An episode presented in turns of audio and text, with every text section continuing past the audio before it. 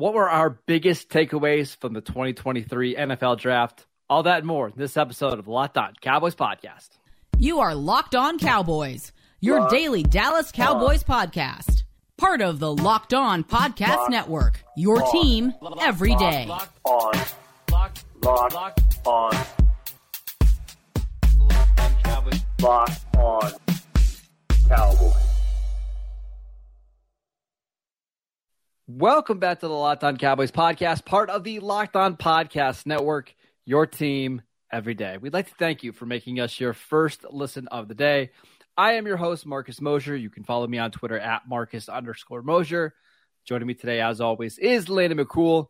You can check him out on Twitter at McCoolBCB.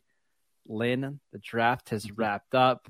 Uh, time to breathe and assess this class a little bit, but let's just jump right into this. What was your biggest takeaway from the 2023 NFL draft? Uh, that the times they are a changing. Uh, that's that's the biggest thing I got, honestly. Like from a kind of a ten thousand foot view, is that the Cowboys are approaching a variety of different positions and uh, and really the draft overall. It feels like in a lot of ways in, in a different manner than they have previously. Um, it starts with taking the first true defensive tackle. I mean, you call Marcus Spears what you want. Uh, uh he was the first. He was an end. Uh, you call you call uh, the first defensive tackle they drafted in 30 years. I think that's that shows you that combined with all these other things that we pointed out along the way, right? The the looking at smaller wide receivers, the the the, the kind of change in profiles. That they drafted a five five uh, running back. It's yeah. goodness sakes. So I, I think that that's my biggest kind of takeaway about the Cowboys, you know, outside of the actual individual picks, is that things are really shifting inside that building and, and what they're looking for and what they're doing. And I, I think the other thing I keep I, I keep mentioning to you is that I think it's time that we stop believing things that are coming out of the building. I, I, I think that the Cowboys have gotten too good at smoke screening, uh, and and the the difference between what we saw uh, in in the how things lined up before and after the draft with the Garrett administration versus what we've seen in the McCarthy administration uh, has been stark, and I think yeah. it's it's it's time for us to stop uh, doing two things: one, believing them, and two, ruling a bunch of players out because they don't think they fit what the Cowboys want. I, I think the Cowboys considered a lot wider net than what we're considering at this point. So that's what I'm adjusting. Yeah, I mean, my biggest takeaway was that second point that you made, like we can't believe anything from anyone going into this draft because let's just look at some of the pre-draft rumors, right? One of them that was we talked about a lot was the Cowboys really like Steve Avila, and he yeah. was going to be an option for them at 26. Not only was he not an option at 26, the Cowboys had a fourth round grade on him. So who knows where they even would have taken him, right? Uh, let's go to tight end. We heard pre-draft Hey, Michael Mayer not getting past the Cowboys at 26. Dalton Kincaid, top tight end in the class for them. Both those things ended up not being true. That yeah. Sam LaPorta, according to Todd Archer, was the Cowboys' number one tight end. Then it was Dalton Kincaid, and then it was Michael Mayer. But none of those guys had first round grades. And even if Dalton Kincaid would have been available for the Cowboys at 26, they weren't going to make that pick anyway. So, man, you just go through all these rumors. Cowboys are absolutely drafting a quarterback in this year's class. Nope, uh, they're not. It's wild, uh, absolutely wild.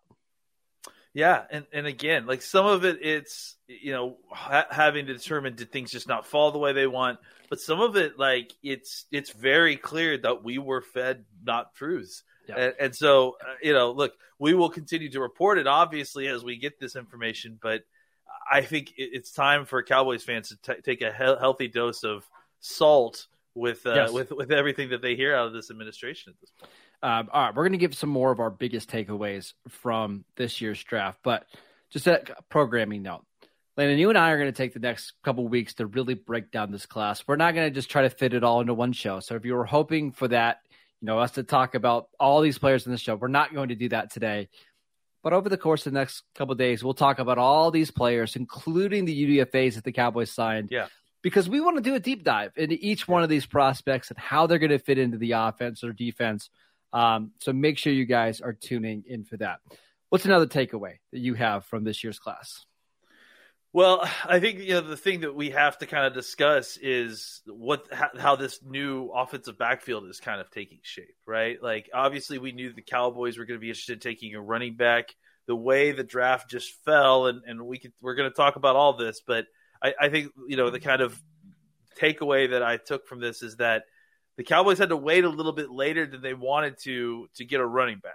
Uh, I think they're thrilled with the guy they got. Obviously, Deuce Vaughn is is one of the more uh, exciting picks that the Cowboys made for a multitude of reasons. But um, I, I, think that that clearly getting a running back that late and, and, and considering who it is, I, I think you look at that and then the fact that later, and obviously this is not going to be the last time I talk about this, the fact that they were able to sign Hunter Luepke into the, uh, the yeah. undrafted free agents, I, to me that re- and look, they gave Hunter Luepke a lot of money for an undrafted free agent to me, that reads like he is probably going to make the roster. And, and, and if he makes the roster, he's probably going to make the game day roster. I wouldn't be surprised if your new backfield was kind of a three way, three headed monster as opposed to a true split. I, I, think if you if you were talking about drafting a Charbonnet or if you're talking about drafting a Kendre Miller or some of the other guys that we had kind of gone over in that sort of third and fourth round,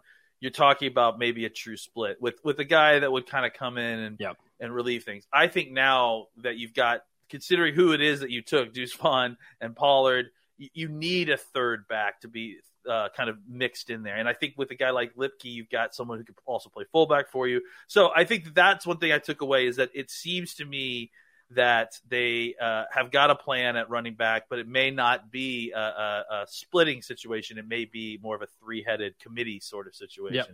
Uh, and I think with Luepke, he could potentially be their short yardage running back, yep. right? And if you yep, have, totally.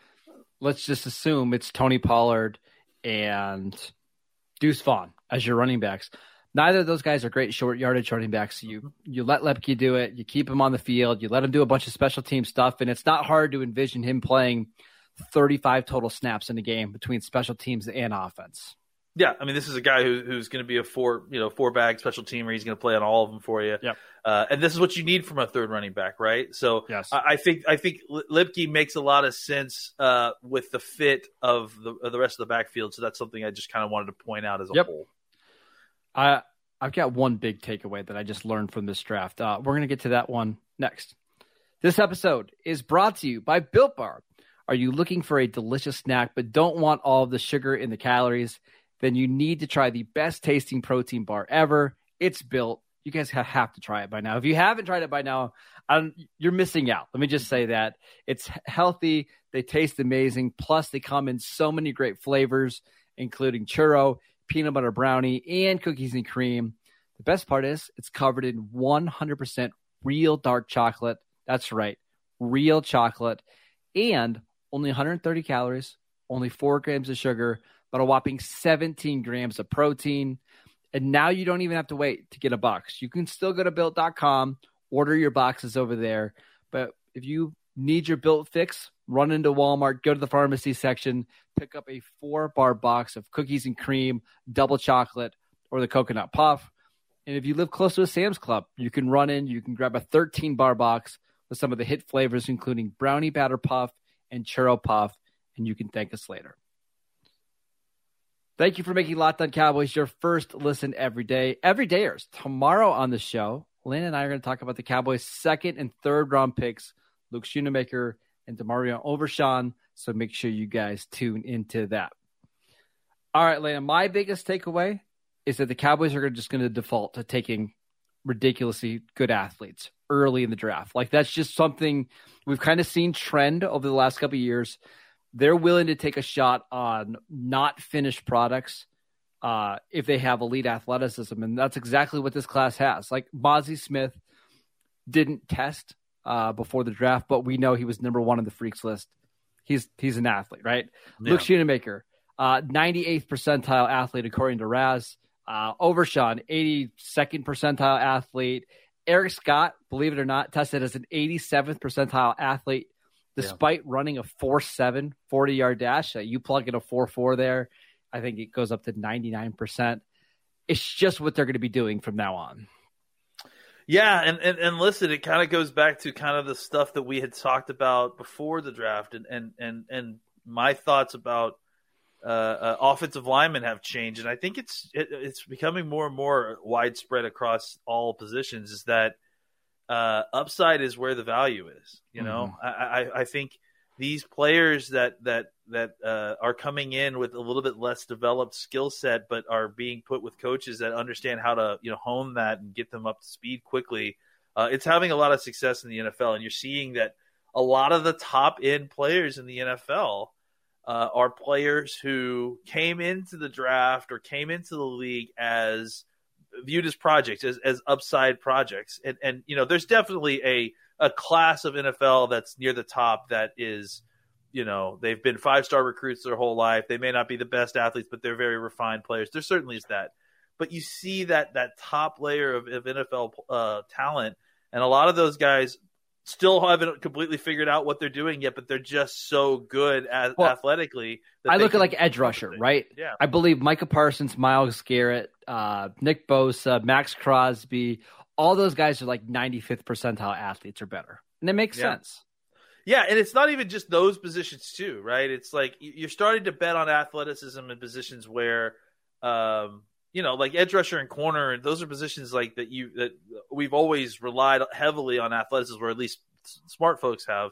Uh, I think it started to extend out, you know, to other positions that didn't necessarily. I think offensive line is a position sure, that absolutely. you know that yes. a- athleticism is has been a part of it. You know, has always been a part of it, but there's always been a I'll bet on traits more than athleticism uh, argument. I don't know that that's still the same uh, case anymore. So if you've got a good offensive lineman, uh, line coach who you trust to develop them, uh, you go get that athlete who can give you that upside and, and, and show you what you, you you haven't seen on tape yet uh, on the practice field with just a couple of you know reps and getting used to the techniques that you're. you're well, I, I, think tight end is a perfect example for this year, yeah. right? Like. I, no tight end in this class had better tape than Michael Mayer, right? And Mayer tested as a 75th percentile athlete, so well above average. But the Cowboys had Sam LaPorta as their number one tight end in this class because he's a phenomenal athlete. And I'm going to keep mentioning this on the show. Talk to Jim Nagy from the Senior Bowl, and he said, you know, the NFL draft is a crapshoot, right? Just take the best athletes and cross your fingers because nobody else knows whether these guys are going to translate to the NFL or not. So why not gamble on upside? And it seems like that's what the Cowboys are doing. And it seems like they're making an effort to take really good athletes high. Yeah, I mean, it's the old saying goes: if you're going to make a mistake, make it at a thousand miles an hour, and I guess yep. that's what the Cowboys are interested in doing. Yeah. Uh, any other takeaways for this draft class, maybe as a whole? Because I, I will say, just looking at this class and uh, looking at the Cowboys rosters, there's just not a lot of spots for players to come in and start. And as you that's get to be the issue, right? Right. right? When like you, when you get to have a really good team, it's harder and harder to find starters on day one and day two. But I do think the Cowboys, with their first two pick, grab guys that are likely to see a lot of snaps as rookies. Well, and I think that's part of the issue I have with the general thought of, well, the Cowboys didn't pick positional players that you know uh, that had positional value. Is like, well, the Cowboys have really good players and good depth at all those positions for the most. Part. Well, part, take Nolan know? Smith for example, yeah. right? Because I think that's the, the guy that. Listen, if you well, we'll get to the consensus board in just a second, but if you were drafting just based off consensus, right? I think most people would say take Nolan Smith look at the edge rushers on their team right now. Is he playing over Mark, Micah Parsons? Is he playing over Demarcus Lawrence? You drafted Sam Williams in round two last year. You have Dorance Armstrong. You have Dante Fowler. Does it really make sense to take another edge rusher that high if you can only get him 15 snaps a game? I don't think it does. I mean, I, I listen. I, I understand the idea of drafting uh, uh, for surplus and that you can never have enough of the, some of these players, but I, I, I think that there is there's not just a uh, a line where that's how do I say this? There's a there's a point when it, it, it, drafting a six defensive end is not just not as valuable as drafting a nose tackle who's definitely going to play 30 plus snaps a game. You know what I'm saying? Especially like, if you have a weakness at defensive tackle. Yeah. The grades are similar, and it seems yeah. like we don't know for sure, but it seems like the Cowboys had at least similar grades on Mazi Smith as they did some of the other players that were higher on the consensus board. Yeah. So I, I think that listen, it's uh, there's there's a lot of different ways to look at this. You know, there's a lot of different ways to to get what you want out of this draft, and and I think that for the Cowboys, uh, they have a very good roster coming into this. They, and they they look for as much as we've complained about it, they've did the things in the offseason pre to the pros before the draft to to kind of get their roster where they needed to. They made those trades, sure. you know, and it's like if they hadn't traded for Brandin Cooks and Stephon Gilmore then like maybe you talk about drafting a, a wide receiver or a corner or Joey at, Porter, at right? Like, yeah, exactly. Spoiler: so, Joey Porter was their last first round grade available, but it didn't necessarily make sense for them to draft Porter at 26 when he wouldn't have been one of your starting outside corners. He doesn't play in the slot. slot, and he's got no experience playing special teams. So, where does that leave your first round pick when you are in a championship window? either on the bench or on the inactive list. And I just don't think the Cowboys were interested in doing that. Yeah, and, and they they you it's going to be hard enough to kind of fit non special teams down roster players onto this game day roster as it is. So why reach there? I, I think the Cowboys did had a very non sexy draft in a lot of ways, uh, despite what Mike McCarthy says, because they have a very sexy roster already. Yeah. You know, like yeah. that's the thing. And I think they were putting finishing touches on this. And look, I can understand how that makes people flash back to 2019. I can understand oh, that. so different. so this different. is so different. You're drafting starters. You, you drafted several guys who I think will. You have drafted two guys who I feel like are going to be starters, and then there's another two or three players who I, I, think are either going to be contributors, and there's undrafted free agents who will, will get snaps in this team. So oh, yeah. they drafted players at positions that are going to be con- maybe small contributors, but the big contributors on this team are pretty well set at this point. Right, and that's the thing is if you take your money five positions, right, quarterback, wide receiver, left tackle, edge rusher, corners.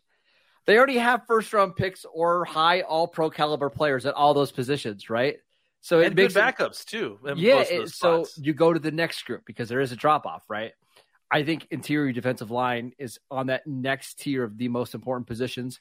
They haven't spent high picks there. It was the biggest weakness on the roster, and they had a highly graded player available to them at 26. Take it. I, I really think it was that simple. Yeah, uh, and and we could talk about some of the draft sequencing stuff, and we will. I think there was they early on, it felt like they may have made some, uh, or what I perceived to be a, a, mistake in some of the sequencing. But they were able to kind of come back later in the draft, and especially in the undrafted free agency, and kind of make up for yep. a lot of that value. So, uh, yeah, I, I, think they had a good draft. I think it's tough. It's tough for a casual fan to get excited about it because it wasn't a lot of flashy names that everybody yep. knows necessarily. But as far as their fit on this team, uh, I think they they got a lot of really good picks last little one before we move on. I don't think the Cowboys are ever going to draft a traditional guard ever again. O'Cyrus Torrence was available to them at pick 58. They yeah. said no. They were considering Matthew Bergeron from Syracuse yeah. in round one, potentially over Mazi Smith, who was the left tackle at Syracuse. I, I don't know. I I just I can't see them taking a guard only in the top three rounds for a long, long time yeah, if O'Cyrus Torrence wasn't going to do it, then then it probably wasn't happening. At 58, right? Like, right? Yeah, at 58. And look, I mean, again, we go back to what we talked about. He isn't exactly the perfect fit for a team that only is only running, you know, gap schemes like maybe a third of the time. Sure. You know, um, so you're running a mostly zone, and that's not necessarily what his strength is. Clearly, the Cowboys uh, prefer these tackle guard guys. Uh, and, and, now what we're going to see is uh, uh, uh, you know, we'll see Edoga, Richards, and Bass, I think, kind of battle it out for seeing if one of them can grab that left guard. If they can't, then you fall fail over either to Tyler Smith moving inside or potentially going to look at someone like Dalton Risner to come in. So yeah.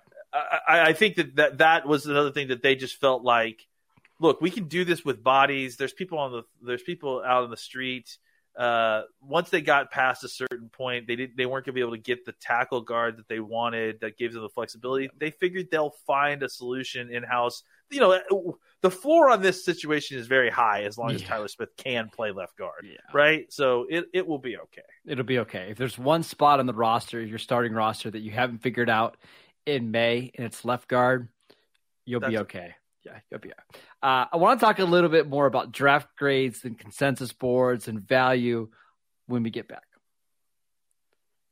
All right, Landon. Uh, we've got about five minutes left in the show, and I just, I think you and I both need to rant a little bit about consensus board and draft grades. So, first of all, I put together a draft expert consensus board every year that we post on Twitter and all that kind of stuff, and people use that to say whether or not you got value or you reached, and it's it's whatever there is a lot of echo chamber stuff that goes in with these draft expert grades, especially when you do like the uh, industry board, which I've seen a lot, Yes. which is like the combination of 300 boards. Got a lot of people who are ranking people just based on where they see them on other boards, and that's why they end up getting boosted. It's, it's just not a great way to judge a draft class. I'm just gonna just gonna leave it there. Oh yeah, I mean, especially for look, it, it, it, it's all about what are you trying to do. Like, if you're trying to figure out generally where a player can go before the draft, consensus board is great. Like, I mean, it just kind of helps you generally context contextualize the stock of this player universally. But but the thing we have to remember is that these consensus boards never, ever include NFL teams, the actual people that are doing the work. And and and, and again, like what are we trying to do here? Are you trying to find out universally, you know, between both the NFL teams and media scouts what what a stock what the stock is of a player? Because that's frankly useless. Uh, It does not matter what the media folk actually think about these players. I mean, again, it helps us get an idea of who these players are, Yep. but ultimately, what matters is the t- the people that are spending millions and millions of dollars hiring detectives to follow these guys, like watching uh, crazy amounts of tape of, on on all these guys. That's what mattered. Look, look, judging what happens uh, in the NFL draft the day after the NFL draft, uh, based on a cobbled together board of non-expert, non-team specific opinions, is, uh, in my opinion, Mhm. is just poor process. Like it's just not a great way to judge how a team did with inside the context of their own team by comparing it to a non-team specific, non-expert version of what a, a whole bunch of people thought. Is it better than just taking one mock draft and comparing it to a mock draft? Yes, infinitely better. But there's still scales to these things. Sure. This is still not even a third of the way as good as like I don't know, having insight into what an actual NFL team thinks. Like that that's this is just not the same sort of value. It's not that sort of tool. We need to stop holding it to that kind of standard. Like it's Yes. the end all be all. It's just not. and also want to put this in perspective. The consensus board has been really bad versus the Cowboys track record. For example, here are four players, the four highest graded players that the Cowboys have selected that were basically positive values on the consensus board since 2019. It's Neville Gallimore, Connor McGovern, Bradlee Anae, and Jalen Tolbert. Those are the four players that the consensus board said the Cowboys got excellent value on. Here's the opposite. Nahshon Wright, I think they got that one right. Okay, that's a miss by the Cowboys. Osa Odighizuwa, Tyler Smith, and Tony Pollard. And uh, honestly, I'll even go on the Nahshon Wright. I, they they still were wrong because if you go back and look at how they had Nahshon Wright like not ranked. Three twenty one is what I saw. Nahshon Wright has been okay, and and, and and being the 321st like ranked player doesn't mean that you're just okay on an NFL team. You know what I'm saying? Like, Yeah. he, he look, he hasn't been a starter, but like the fact that he's been You get In that guy in the fifth, sixth round. It's it's a great pick, right? Because you made exactly. It on the roster. So Yeah. like, yeah, I, I, that's I, I think that that just shows you like the consensus boards.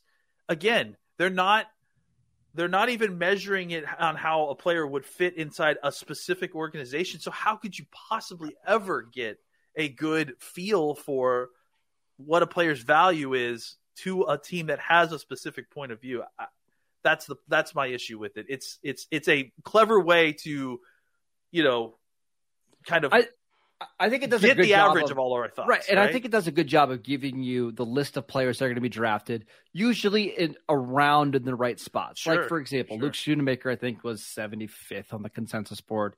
He went fifty eight. Is that technically overdrafting him? Sure, but when you're talking about sixteen spots in the bottom of the second round, you're talking about a half round. It's like it's, it's not a big deal, right? Same with Mazi Smith. I think Mazi Smith was 35th on the consensus board. He went 26. That's not a big enough gap to get upset about, right? And it just, I don't know, man. It's, I've seen so many people saying the Cowboys have had bad drafts because the consensus board stuff, but that's just it's such a bad way to evaluate prospects and team fits. Especially since the Cowboys have been like way better than the league average at drafting. Like yes. the fact that you can't give them a kind of a benefit of a doubt on some of this stuff, especially when it's not like glaringly bad. Well, like, and I think like, like, yeah, the difference is like the Raiders back in 2019 when they took Clelin Ferrell at four. Yeah. he was ranked like 28th on consensus board. That's when you're at that high in the draft, 22 spots makes a difference. When you're in the third round, it doesn't matter at all. You know? Yeah. Uh, look, that was the other thing we talked about, right? Like probably after player 15 to 65, maybe there's a just a plateau of players. It's all just about what you think you want and yes. what fits. So getting pissed off because I would have taken Schoonmaker 15 picks later. Who cares, man? You didn't have like, a pick 15 picks later, yeah, right? It was, and that's that's the other thing that the consensus board doesn't factor in is runs on positions, which yeah. absolutely happened. Go look at the tight ends that were available to the Cowboys at pick 90. It was Darnell Washington, who it seems like the Cowboys flunked medically, and that was it, right? Like there there was nobody available. So while ideally you would have liked to take him at pick 71 he wouldn't have been there at 90. So what difference does it make? Yeah, I, I agree. He, you know, he's the last of those kind of starting level tight ends that or or tight ends worth having in the first two rounds. You got him. At least you got one of those tight ends. And and frankly, as much as well, we'll get into all these guys individually, but I, I just think that there's a lot of nitpicking when the Cowboys managed to hit uh, the positions that they needed to hit, got value, got decent value. Not you know, look, not necessarily uh, versus a consensus board perfect value, but they got good good value for each one of them. And then eh, you know uh, we're going to suss it out and see how it all plays out in training camp. But you know uh, this is also why I hate draft grades. It's like. What are you doing, guys? Like, how do you how do you even know? like, how I, do you, we don't I have hate, the answers yet? How do you grade a test without the answers? Like, yeah, I hate draft grades too. But Mel Kiper gave the Cowboys a B, like that. He liked the Cowboys draft quite a bit. So I, yeah, just say you like it, Mel. Don't give me a letter. You know, that's fine. Exactly. Just dr- tell me the process. Did you like the process the Cowboys yeah. had? Do you like that they yeah. filled certain needs? Did you like the trade downs? Did you like the trades up? That to me, that matters way more than the player valuation because you're only going to give teams good grades if you like those players or not, and that can be very, very subjective. So that's very, very true. That's this sounds like two old guys telling you to get off our lawns, right? Man, uh, we're getting all right. We're getting that's all right. We're getting yeah. uh, all right. That is it for today's show. Thank you guys for tuning in. Tomorrow we'll be back to break down Luke Schoonmaker, tomorrow review Overshown, uh, and then the rest of the week we're going to talk about the day three selections. We'll get into the UDFA's. We've got a oh, lot yeah. of content coming up. So make sure you guys are subscribed to the Locked On Cowboys podcast. Check us out on YouTube, Locked On Cowboys over there. You can follow Landon on Twitter at McCoolBCB. I'm at Marcus underscore Mosher, and we'll see you ne- uh, next time.